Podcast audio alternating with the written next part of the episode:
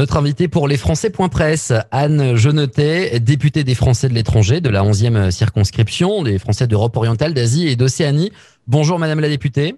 Bonjour. Et merci de nous accorder cette interview pour parler des élections euh, consulaires. Euh, essentiellement, on parlera également un petit peu également des, des sénatoriales parce qu'il y a il y a, un lien entre les deux. On va expliquer, euh, on va expliquer tout ça. On va d'abord rappeler que vous conduisez ces élections euh, consulaires pour euh, la République en marche.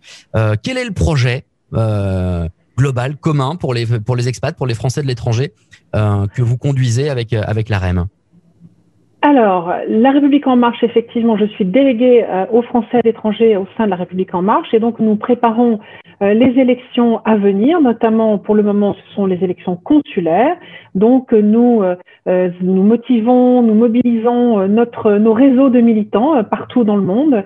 nous avons de très, très nombreux comités en marche partout qui, d'ailleurs, sont en train de réélire leurs animateurs locaux. Et puis, nous investissons des listes, nous en soutenons d'autres pour ces élections consulaires qui auront donc lieu les 29 et 30 mai prochains. Comment avez-vous constitué les, les listes? Alors, nous avons fait d'une part un appel à candidature et parfois même sans appel à candidature, nous avons euh, un certain nombre de candidats qui sont venus spontanément à nous. Euh, encore cette semaine, j'ai reçu des, des, des, messages de personnes qui disent voilà, je me présente, je m'appelle un tel et euh, j'aimerais pouvoir euh, avoir le soutien de la République en marche. Je souhaite mener une liste aux élections consulaires et donc les gens se présentent, nous présentent leur projet. C'est un projet, ce sont des élections très locales. Vous savez, donc euh, le projet est avant tout local et s'inscrit dans un environnement, dans une communauté locale. Et donc euh, nous, nous avons une commission d'investiture qui se réunit deux fois par mois, étudie les projets qui nous sont soumis, et puis nous faisons, nous procédons à des auditions pour interroger les candidats qui viennent se présenter à nous et comprendre ce qu'ils font, ce qui les motive, quel est le pourquoi, quel est le sens profond qu'ils donnent à cet engagement citoyen. Et puis, euh, parmi tout cela, nous en sélectionnons un certain nombre à qui nous apportons notre plein soutien. Ça veut dire quoi? Ça veut dire euh, pas seulement dire je vous soutiens, mais c'est aussi leur apporter des outils très concrets euh, qui va les aider à mener une campagne électorale et bien évidemment à la gagner. On va parler des alliances et de mm. pourquoi vous allez euh, gagner dans, dans, quelques secondes. Mais juste avant, euh, il y a quelques circonscriptions. Euh, mm-hmm. elles seraient a priori nombreuses, sans candidats LREM déclarés. Comment vous expliquez ça? C'est un manque de, de, sympathisants?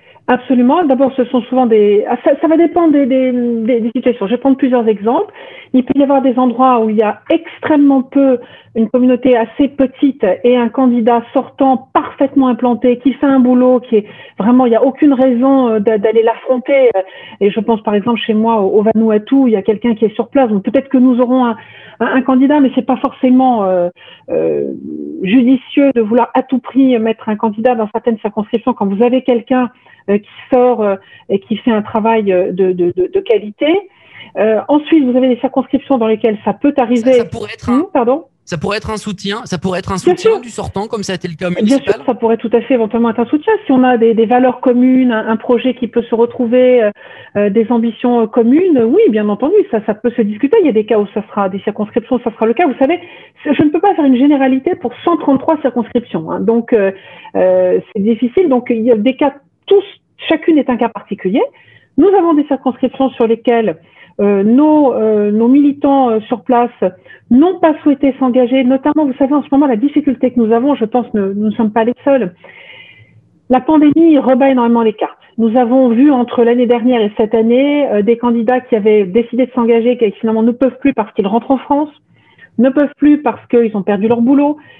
tout ça a beaucoup perturbé les gens. Puis nos, concitoyens n'ont pas forcément un, état d'esprit concentré sur ces élections. Et du coup, oui, nous avons eu des, des personnes qui, par prudence, écoutaient, non, je préfère pas m'engager, je ne suis pas sûre d'avoir le temps de faire campagne, je reste évidemment, je suis marcheur, je suis convaincue, etc., mais je n'ai pas le temps de m'engager, c'est risqué. Et puis, je ne sais pas si je vais rester dans le pays. Je ne sais pas où je serai dans six mois. Je ne sais pas où je serai dans huit mois. Donc, par honnêteté, je ne vais pas m'engager si je sais que dans huit mois, finalement, je devrais quitter le pays. Donc, nous avons, je ne pense que nous ne sommes pas le seul mouvement à être dans ce cas-là, un certain nombre de, de, de circonscriptions sur lesquelles, du coup, nos candidats ne souhaitent pas s'engager. Et pour le moment, nos communautés, vous savez, sont des, petites communautés dans le France, à part euh, Genève, Londres ou, Montréal. mais du coup, quand vous avez une petite communauté qui représente, euh, je sais pas, sur place 200, 300, 400 Français, euh, si vous avez une liste de quelques personnes qui étaient motivées, qui n'est plus motivée, qui ne peut plus. Hein. Euh, vous ne pouvez pas du jour au lendemain euh, mettre sur le en campagne des personnes. Vous savez, pour aller en campagne, il faut avoir une motivation, il faut avoir un pourquoi, il faut avoir envie de donner de son temps. Et ce temps, c'est ce qui nous manque le plus à beaucoup d'entre nous. Alors justement, vous parliez de, des, influences, des conséquences de cette mm. crise sanitaire sur les listes mm. et les candidats. C'est peut être le cas également sur les électeurs avec ce qui s'est passé euh, en Belgique. Euh, beaucoup d'expats euh, sont rentrés, environ 10%, donc on parle plus de 9 conseillers, mm. mais de 7 à élire. Et semble-t-il, ça aurait créé une, une, tension dans une réunion la semaine dernière où le candidat Agir, qui est en troisième position sur, sur la liste LAREM, bah, serait plus forcément en position d'être élu.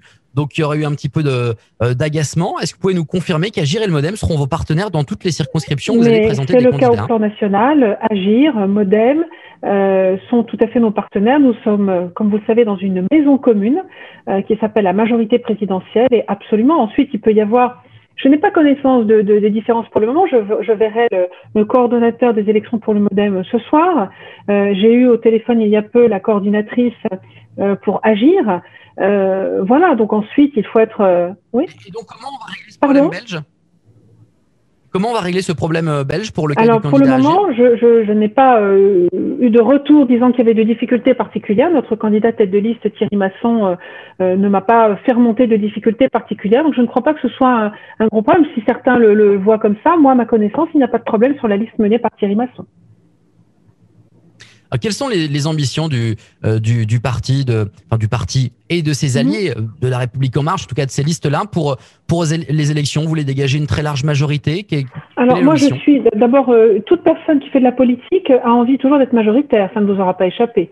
Euh, donc. Euh, Alors jusqu'à quel point, Donc, euh, on a toujours envie quand on se bat, c'est pour gagner, c'est pas pour perdre. Donc, je peux vous assurer que tous nos candidats sont motivés, ont envie de gagner. Maintenant, je ne suis pas quelqu'un, je ne suis pas Madame Soleil et je ne suis pas non plus. vous savez très bien que nous n'avons pas de sondage, donc je ne suis pas quelqu'un à faire des projections. Tout ça est tellement dépendant des circonstances locales, euh, vraiment jusqu'au dernier jour, que je ne me risquerai certainement pas à faire des projections. En tout cas, nos candidats sont motivés, ça je peux vous l'assurer. Est-ce que vous craignez euh, peut-être un petit retour de bâton, pardon pour la, la formule, mais euh, on sent chez certains expats un petit peu euh, d'agacement sur la réforme fiscale qui a entre guillemets fait perdre deux ans pour un retour en arrière. il y a également le, le, cas des, des coûts de scolarité, on en a beaucoup parlé également, ou encore les situations des alliances françaises un petit peu partout chez, chez les expats. Est-ce que ça pourrait pas quelque part porter préjudice ou, ou saboter un petit peu le vote La République en marche aux prochaines élections consulaires? Vous savez, quand on fait de la politique, il me semble, en tout cas, moi c'est comme ça que je le conçois, il faut avoir beaucoup d'humilité et considérer que euh, parce que euh, on a été largement porté par les électeurs sur un scrutin, euh, il en serait de même à chaque scrutin serait une grave erreur. Il faut savoir se remettre en question à tout moment. Ça veut dire que vous savez que ça va être difficile et très difficile? Ce n'est pas ce que je dis. Ce, que je dis, c'est qu'à toute élection, il ne faut jamais partir en considérant qu'on a gagné. Jamais. Il faut toujours se battre, toujours pouvoir exprimer ses idées, les présenter. Et c'est vrai pour n'importe quel scrutin, celui-là comme n'importe quel autre. Donc, il faut l'avoir en tête. Donc, je n'ai, voilà, je, je crois qu'il faut être, euh, encore une fois, humble face à un scrutin et se dire, chaque point doit être discuté, débattu, et nous devons essayer de gagner pour les idées, parce qu'au bout du compte, qu'est-ce qu'on veut à travers ces élections consulaires? Certes, ce sont des élections de terrain, liées à un environnement, mais au bout du compte, le projet, quel est-il? On veut transformer le pays, qu'il soit plus efficace. Et vous voyez bien que même en ce moment, on pourrait en citer des sujets sur lesquels, je vais, je vais parler franchement, vous savez que je parle que comme ça. Vous voyez très bien qu'il y a des sujets sur lesquels nous manquons considérablement d'efficacité. Je ne critique pas le, la majorité pour le dire, je ne suis simplement que réaliste. Je fais un constat réaliste. Et donc, transformer le pays, ça passe aussi par des élus qui acceptent de porter avec nous ce projet de transformation du pays. Donc, c'est ce que nous proposons comme projet. Donc, vous nous dites que ça va être euh, dur de, de, de l'emporter. C'est quoi non, non, non, non, non, c'est pas ce que je dis. Attendez, une bataille politique est toujours une bataille difficile. Qui vous a dit que demander à tous ceux qui, font, qui sont des vieux briscards de la politique vous en connaissez beaucoup qui vont dire que leur bataille était facile? Aucun. Aucun. Donc bien entendu qu'une bataille est difficile, et je le dis comme tous les autres, et comme je le dirais pour tous les scrutins. Qu'est-ce que vous voulez nous dire? C'est que vous avez retenu la leçon des, municipales euh, euh, en, métropole euh, au printemps dernier? Pas du tout. Je vais vous donner, pour exemple, ma propre campagne de 2017. J'ai jamais considéré qu'elle était facile. Jamais. J'étais une parfaite inconnue. Personne ne me connaissait. Et je me suis battue. Je me suis battue pour pouvoir euh, être là où je suis aujourd'hui. eh bien, pour ces élections consulaires, nous nous battrons aussi. Il faut toujours se battre pour une campagne électorale. Et c'est aussi tout le sel et toute la beauté de ce qu'est une campagne électorale. C'est pas ni plus dur ni moins difficile. C'est toujours difficile. Ça demande toujours du travail, de l'exigence, de la cohérence, de la constance et de l'engagement. Alors juste avant d'aborder euh, l'impact de ces euh, consulaires sur euh, les futures sénatoriales qui ont déjà été reportées, elles aussi, bah, déjà parler des élections en elles-mêmes. Est-ce qu'elles vont pouvoir se tenir? Et partout dans toutes les circonscriptions le 30 mai prochain Puisque vous êtes extrêmement motivé, on, on, sent chez vous le feu d'y aller jusqu'au bout et sans aucune mmh. réserve. Mais est-ce qu'elles vont pouvoir se tenir ces élections? Le ministre euh, Jean-Baptiste Lemoyne s'est entretenu directement avec son homologue au ministre, euh, ministre de l'Intérieur, pardonnez-moi, et euh, pour justement en débattre, puisque vous savez que le 23 février doit être rendu un rapport du Conseil scientifique qui doit justement donner son point de vue sur faut-il ou non maintenir ces élections. Le ministre, ce, ce dialogue entre nos deux ministres a conclu au fait que oui, les élections auront lieu. C'est leur choix, c'est leur décision. Pourquoi? Parce que derrière, nous avons des élections sénatoriales, que nos élections de mai vont donc désigner des grands électeurs pour des élections sénatoriales, et que ces élections sénatoriales, elles, ne peuvent pas être reportées. Ah, Or, vous pourriez dire, OK, on fait voter trois fois les, les précédents consulaires. Non, parce que la Constitution dit bien qu'il y a obligation de renouvellement du collège électoral. Donc pour vous, c'est proscrit, on ne fera pas voter une troisième fois les, les, les délégués en place depuis 2014. je vous répète ce qu'a dit le ministre, les élections auront lieu avec des aménagements parce que nous savons que nous aurons le vote par Internet et nous savons déjà que dans un certain Ça, nombre... c'est garanti. Oui, c'est garanti. S'il y a des pays sous confinement euh, strict à cette période, on pourra voter par Internet. On pourra voter par Internet, absolument. C'est bien ce qui a été l'engagement euh, du ministre de l'Intérieur dans son dialogue avec le, le secrétaire d'État Jean-Baptiste Lemoyne. Et euh, derrière, du coup, j'ai perdu le fil de ma pensée, pardonnez-moi. Euh, je vous mais... ai beaucoup coupé, pardonnez-moi également. Euh, donc les élections auront lieu. Alors ce, voilà, ce que je voulais vous dire, c'est qu'il pourrait se produire que dans un, certain nombre de pays dans lesquels nous avons la possibilité en règle normale d'ouvrir beaucoup de bureaux de vote, il est possible que le nombre de bureaux de vote soit euh, diminué. C'est possible. Dans quel pays ça n'est pas encore arrêté, puisque ce sera décidé bien évidemment en fonction de la situation sanitaire à l'approche des, des, des 29 et 30 mai. Alors, maintenant, le cas Ségolène Royal. Moi, je veux vous entendre sur, ah. sur ce qui se passe du côté de Ségolène Royal qui euh, a annoncé sa candidature pour les sénatoriales, mais pour y arriver, évidemment, a annoncé qu'elle euh, soutiendrait euh, des listes euh, transpartisanes pour, entre guillemets, euh, se faire élire des grands électeurs et ensuite se faire élire comme sénatrice et éventuellement d'autres d'autres colistiers.